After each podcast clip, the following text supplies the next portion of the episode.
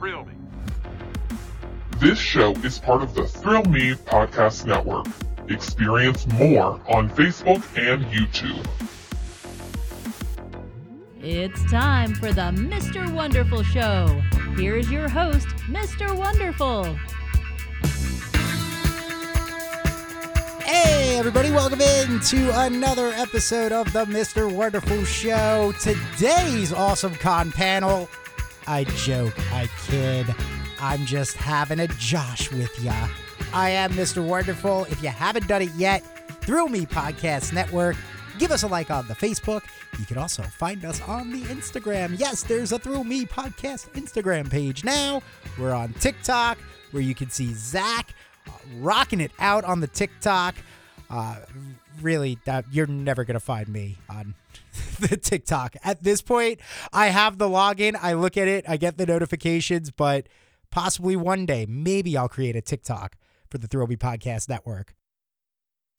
But you can go give us a follow, and you should give us a follow because it is a great way to stay up to date on all the shows that drop as a part of the Thrill Me Podcast Network. Also, if you have not gone over to our Patreon page, uh, you definitely want to do that as well because you get some great Patreon shows, including one that is dropping.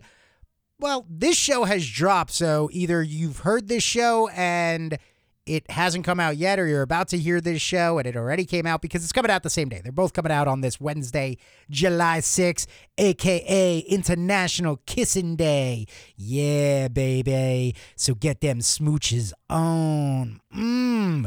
But if you go to the Patreon, there will be a new episode of the Wonderfuls A to Z movie review. And the film that I reviewed this time, because the concept of the A to Z movie review is I own uh, well over 200 movies on Blu ray, DVD, and this is not including VHSs that I own. This is not including movies that were not recorded off of HBO on VHS tapes where you could fit potentially up to three movies on a VHS tape. No, no, no, no, no.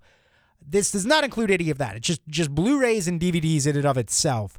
Around 300, definitely well over 200 I own. I've I lost count of them, but I go back, I revisit the films.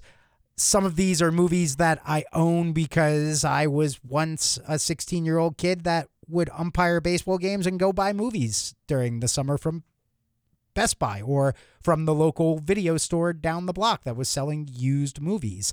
At one point, I did own Hot Chick, uh, the Hot Chick with Rob Schneider on Blu-ray because or on DVD. I'm sorry, not on Blu-ray. I don't even think it ever had a Blu-ray release, but on DVD because I would go and buy the used copy of it for like five bucks from the video store when they were just trying to sell off all the extra copies.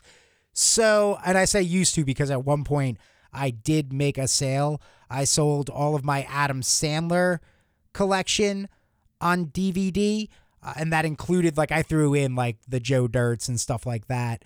Uh, it led to one regret I had, but thankfully, thankfully, Zach uh, rectified, uh, retconned that mistake I made because I sold I sold off all those DVDs because at that point I was starting to rebuild out my Sandler collection on Blu-ray. So it was like I don't need a Billy Madison DVD or a Happy Gilmore DVD when I now have these on Blu-ray. Uh, I'm going to eventually buy Little Nicky on Blu-ray. I don't need this DVD of it. Oh, and in that process as well, some of these Schneider films I will rebuy. Some of these Spade films I'll rebuy. I'm going to get Joe Dirt, so I don't need that. But I made the screw up and I sold David Spade PCU and the Adam Sandler Airheads double feature DVD without realizing that neither one of those movies had been transferred over to Blu ray. So, and the DVD copy of that became really hard to find. It, it kind of became like the dogma of DVDs where you're going to have to buy it from a secondhand and secondhand's probably going to price it up. Like Dogma cost uh, a nice little penny. Sometimes when I see Dogma for sale, it's a nice little penny to get that one since that's never produced anymore and doesn't come out and isn't something that you can get new copies of because it's not owned by Kevin Smith or somebody that will produce copies of it and somebody that you probably don't want to buy the film from as well.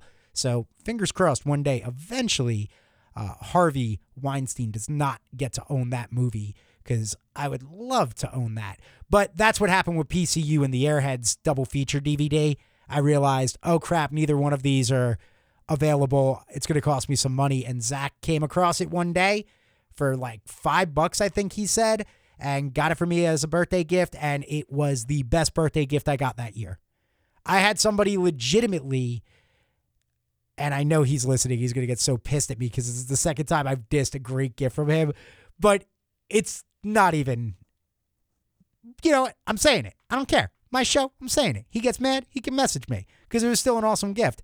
But that was the year that my buddy bought me a Sean Avery cameo. And Avery didn't just do the quick hit that some cameo people do, where it's like, oh, I'll do like the simple, like, hey, somebody told me to say happy birthday, happy birthday. It's like 10, 15 seconds. Like Sean Avery went on like this like five minute conversation as if I was right there, where he hit all the, he did not just hit all the talking points, he went into detail of the talking points, where it was like, oh, you saw me play with, with, with Hartford when we came to the, to, to Norfolk for AHL. I wish I was in a better headspace then. I wish I actually really cared. I apologize for not really performing at a high level for like you're dude, you don't need to apologize for not performing in an AHL game. Like you were it was a weird time where he was being like run out of New York but also run out of the NHL because he was an enforcer style player and a little bit of uh, an agitator that pissed off other teams. So and that style of hockey has started to was starting to become a thing of we need to stop this in the sport. It's not good. We'll start with this guy who's a lightning rod of attention.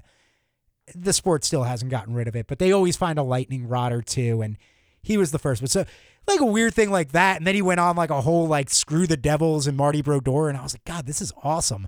But then Zach came through with that PCU Airheads double feature DVD, and I was like, well, cameo from Sean Avery or this awesome DVD combo for five bucks. The guy that got me the cheap gift wins this round. But seriously, at the end of the day, I do appreciate both gifts. They both rocked hardcore, and I wouldn't change the world because I have two friends that got me two very specific nerdum needs, like feeding my craze, feeding what I love. Uh, so yeah, uh, go ahead, give us a like all of those. Uh, but the A to Z wonderful movie reviews after I just did like a three minute. See, I go like Kevin Smith sometimes on this. I'm like, you know, I just had a moment of fun. Now let's talk, baby.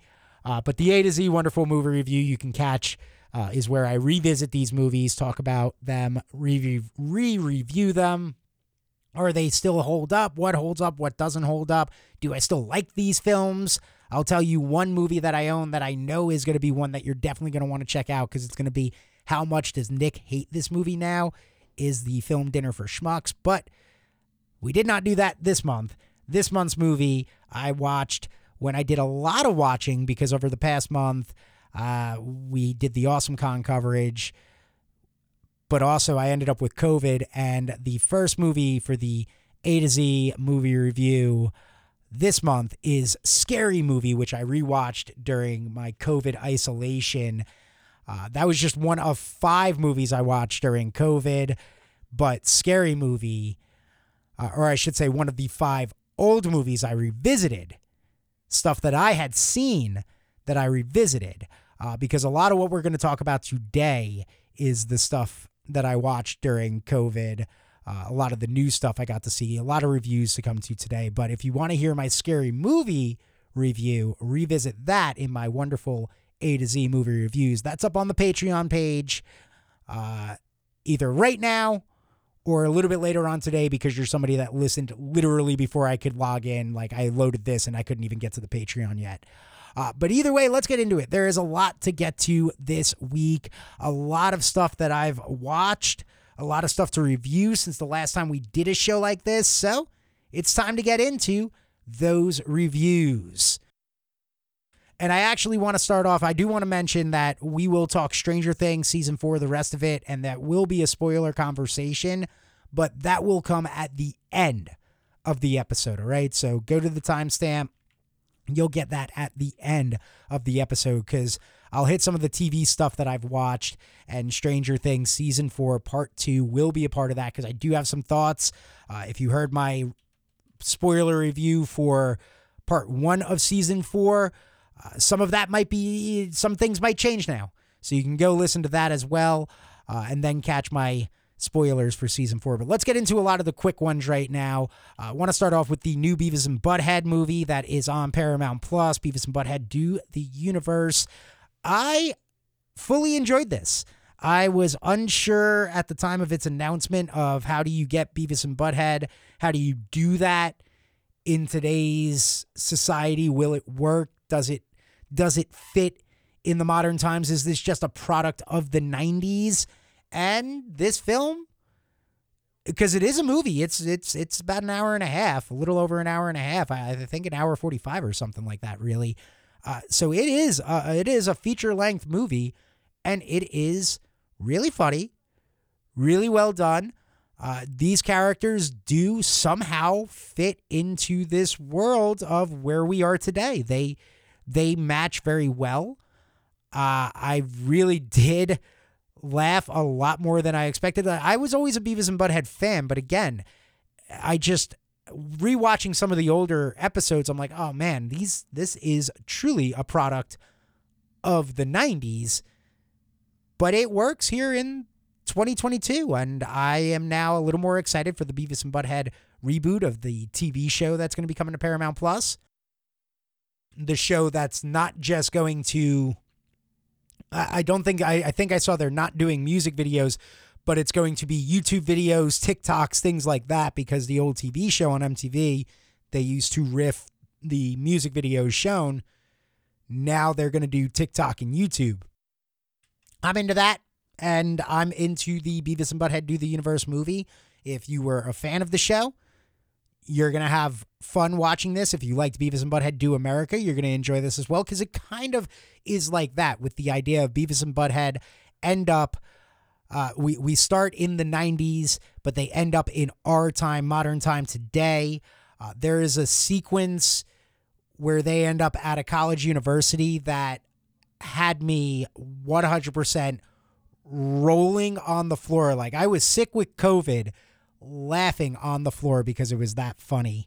Uh, so I do recommend checking out Beavis and Butthead Do the Universe. I, again, I think this is a good film. I think this uh, really fits the modern times, and couldn't believe that uh, in 2022 I was going to sit here and suggest you watch Beavis and Butthead. Uh, another film I watched was The Man from Toronto. That was a new movie that hit Netflix, starring Kevin Hart, Woody Harrelson. Uh, it's one of those action comedy films uh, Kevin Hart plays the same character he plays in every single one of his movies. Uh, Woody Harrelson uh, plays an assassin, which works because it is Woody Harrelson and you can buy Woody in a lot of different uh, like Woody's an actor that you can buy him as an assassin, as a serial killer. Natural Born Killers is one of those types of films uh, where he just absolutely crushes it outside of the comedy world. Uh, you know he's good for comedy, but this is that hybrid comedy action film. Uh, Kevin Hart ends up going to the wrong cabin in Virginia, by the way, which cracked me up because watching it, I went, that was not filmed in Virginia or this location or anywhere uh, near the the the Chesapeake Bay. Uh, so nope, don't buy that. But Kevin Hart ends up going to the wrong cabin. Uh, he's trying to do right by his wife because he's constantly screwing up. Again, he's just a he's just a Kevin Hart character in every one of his films. Always messing up, always a bit of a screw up, and he's got to figure out how to overcome that by the end of the movie. Woody Harrelson plays the assassin. So Hart ends up at the wrong cabin. They think he's the man from Toronto, who's Woody Harrelson. Uh, the FBI gets involved.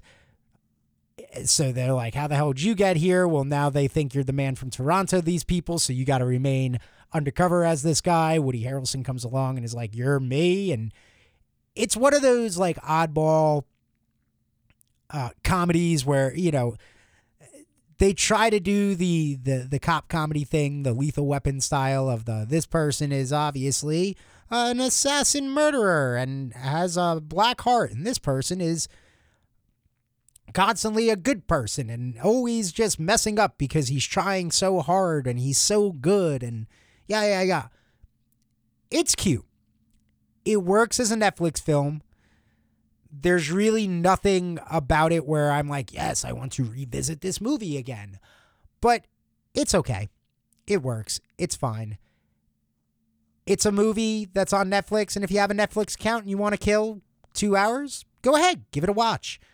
Outside of that, it's okay if you skip The Man from Toronto. Uh, another film, though, that I did get to see that I do want to talk about right now that I think is absolutely worth seeing is The Black Phone, which is in theaters right now, starring Ethan Hawke. Uh, this film blew me away. It was mesmerizing, it was terrifying, it was one of the rare times that I've seen a short story be adapted into a feature length film, and I've gone, yes, this is you, you pulled from your source material, you, you expanded on that source material, you told a really creepy story about a guy kidnapping children and killing them. Uh, my fiance compared it a lot to the Lovely Bones, but said it's a lot happier than the Lovely Bones, which is weird to say with a film like this, uh, with just what it's tackling as far as content wise. But yeah, this is a must see movie. It's out in theaters now. Uh, it's it feels like it, it is a period piece. It's set in the 70s, but it does feel so it feels so fit for the 70s that if you showed me this fit like but if you showed me Halloween and then you showed me this film, I would go, "Oh yeah, those are those are both from the 70s." Not this is a film made in 2022 that's set in the 70s because it feels completely ripped from that time period which uh, you know, there are some people that probably will hate that.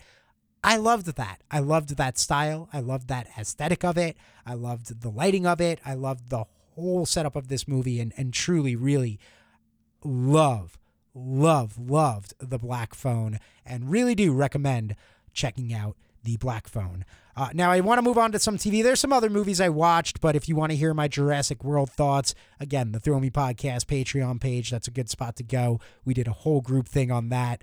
Uh, so you can hear my thoughts on that.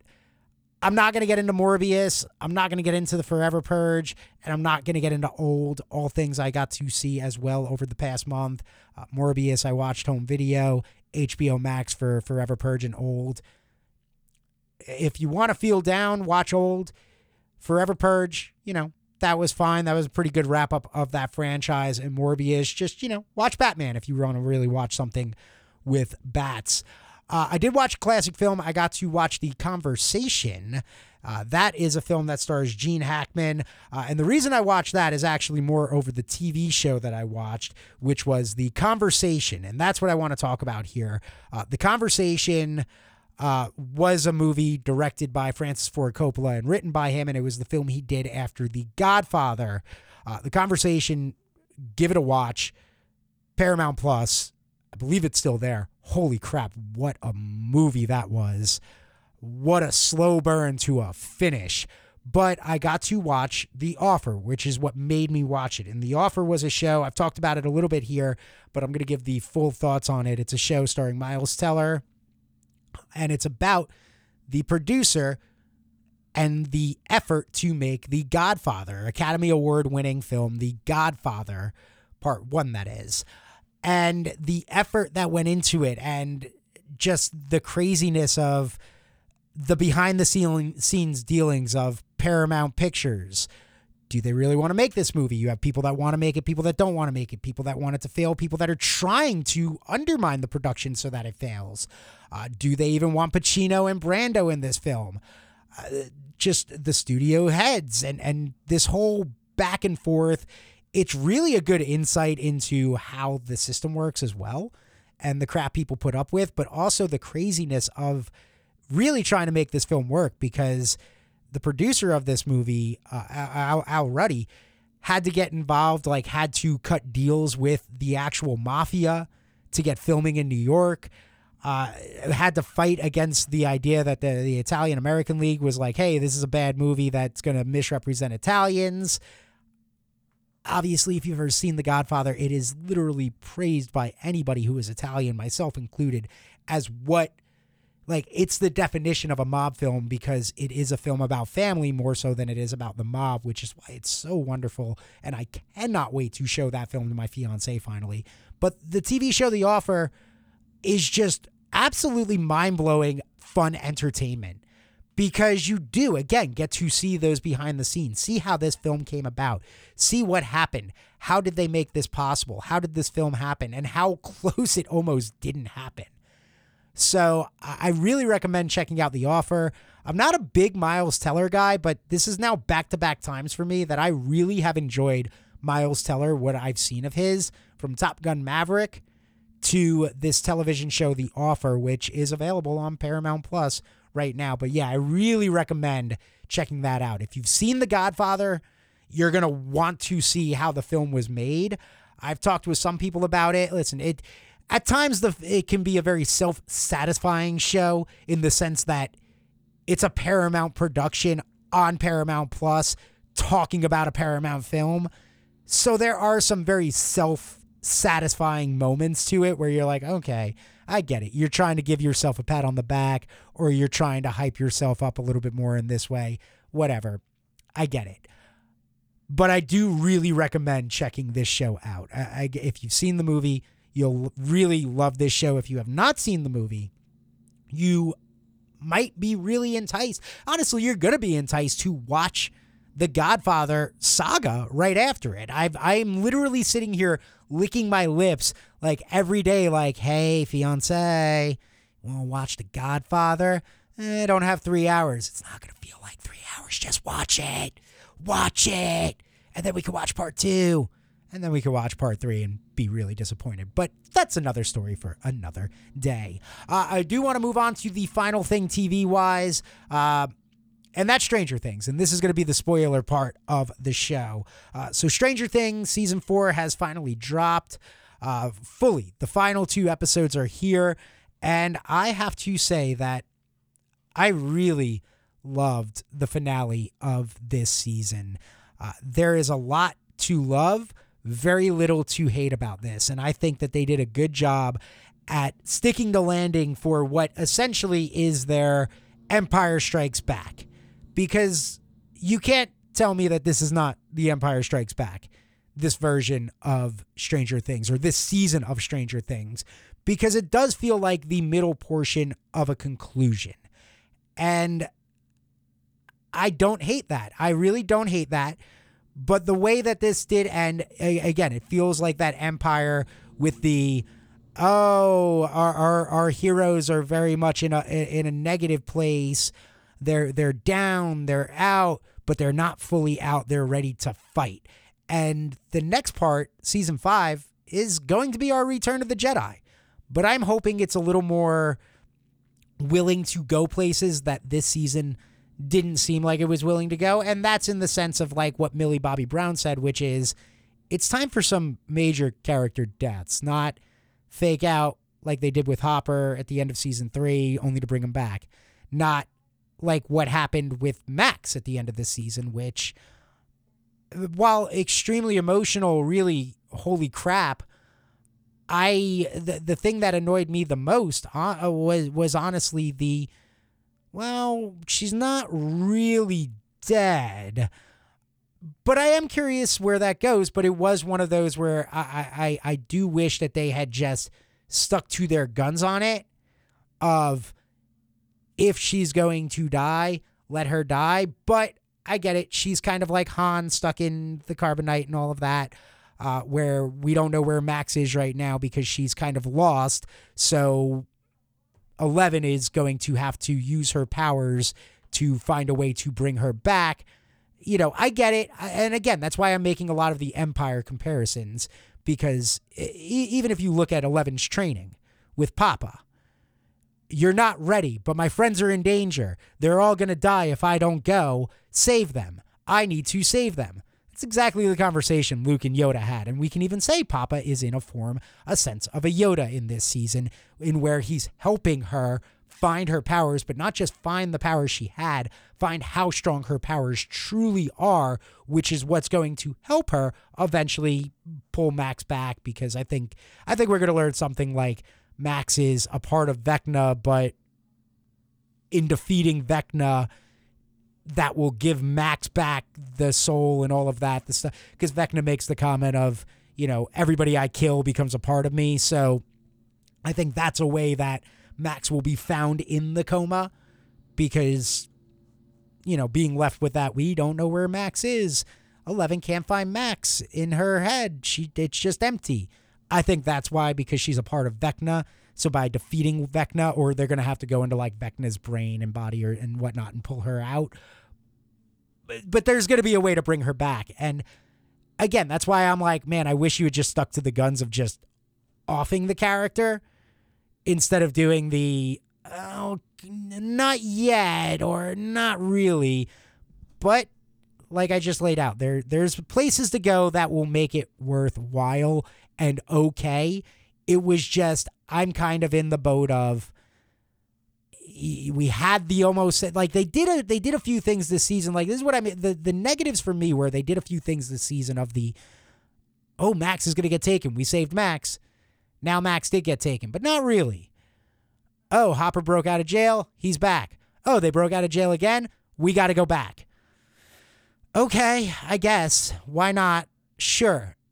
Because it's kind of bad, but it's always handled with such a care and such a well done job that while it's annoying, it's still good.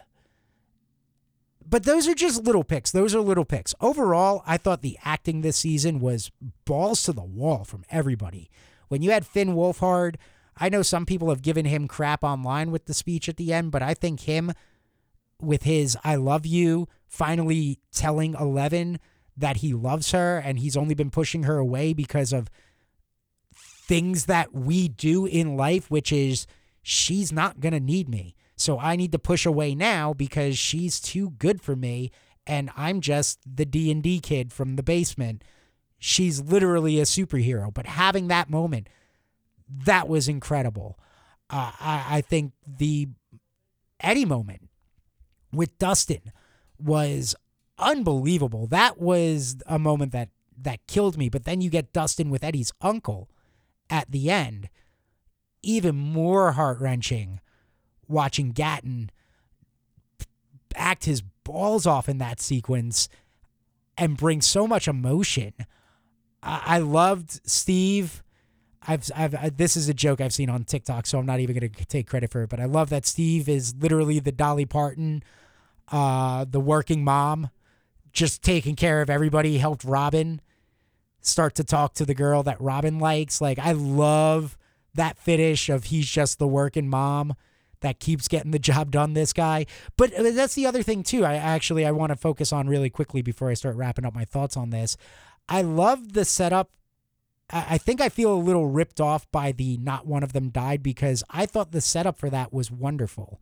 Where you have Joyce and Hopper finally reconnected and they're making plans for a date. Oh crap, you don't that's that's usually a setup for a death. Oh no the making plans for a date, the Steve talking with Nancy as they're driving to to to Victor Creel's house and, and, to get to the upside down and all of that. Like as they're driving to get to that, I I I always pictured it would be you, Nancy, and we'd have a Winnebago like this with with six kids. Oh, that's like the cop that says, "Yeah, today I, I can't wait to get home. I got the pregnant wife at home with the kids. They're gonna die." Then you have Lucas and Max. Date Friday night? Sure. Set up for death. Like every single one of our major characters, characters that we've known for a long time. Like, and, and this is not to take away from Eddie, because Eddie's death was brutal and hurt really badly. But again, I give it to the actors in, in those performances and our connection to the character over the season. But one season, we've had four with a lot of those characters three with a character like Max. So the setups for all of that was, oh my God, one of these characters is not making it out. And then all the main characters did make it out in a way. You know, Max is still an up in the air one, but still she made it out. she's in the coma, so there's clearly a plan to save her and bring her back. So I, I love that setup though, because it created so much tension and such a beautiful tension buildup that to where we had our key moments there in the final act of the season. Yeah, I, I, or I should say, the third act of what ended up being a very Lord of the Rings stylish, like five act. And I know the Duffer Brothers said they're to do more of that in the next season for season five, but still, uh, having that lead up to the big battle that they really don't win. Holy crap. And that's the other way I'll compare it to the Empire. Again, big battle at the end that they don't win but there is still a little bit of hope there that they're going to come back and find a way to save the day. I love that Hawkins is now experiencing the upside down that it's split. Uh, I, I love the death, uh, the most gruesome death for uh, the biggest douchebag of the season as well.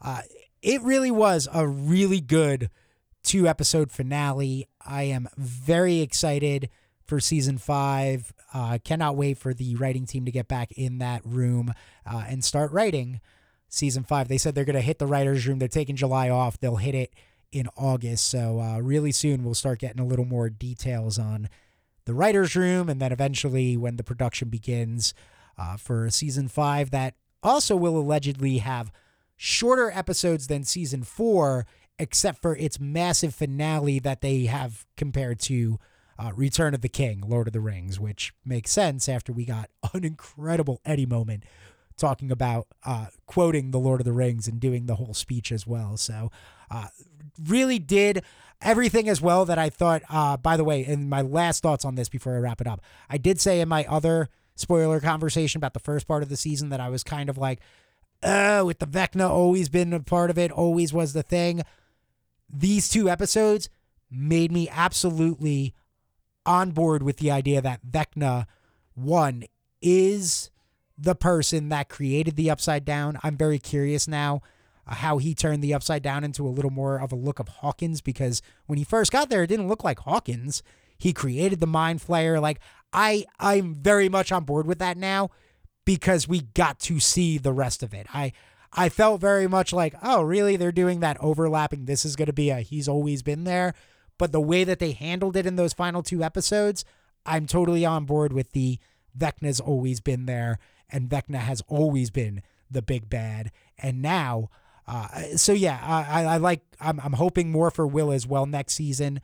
Uh, I do think a cool theory I saw put out there is that Vecna, in a way, is still inside of Will, and Will and Eleven, brother sister battle I'm kind of into that theory. But I'm also into just anything that will give Noah Schnapp and Will more of kind of this story as opposed to, well, we're not really sure about him and he's kind of a bit player of the main cast. So I'm into anything that will give him more to do in season five. But yeah, really enjoyed the second part of the season. Uh, really like Stranger Things season four. Thanks so much for hanging out. Time for me to get on out of here. Remember the Patreon? That's where you can check out my A to Z movie review for Scary Movie if you enjoyed all my reviews of so much right now. Until next week, peace and love.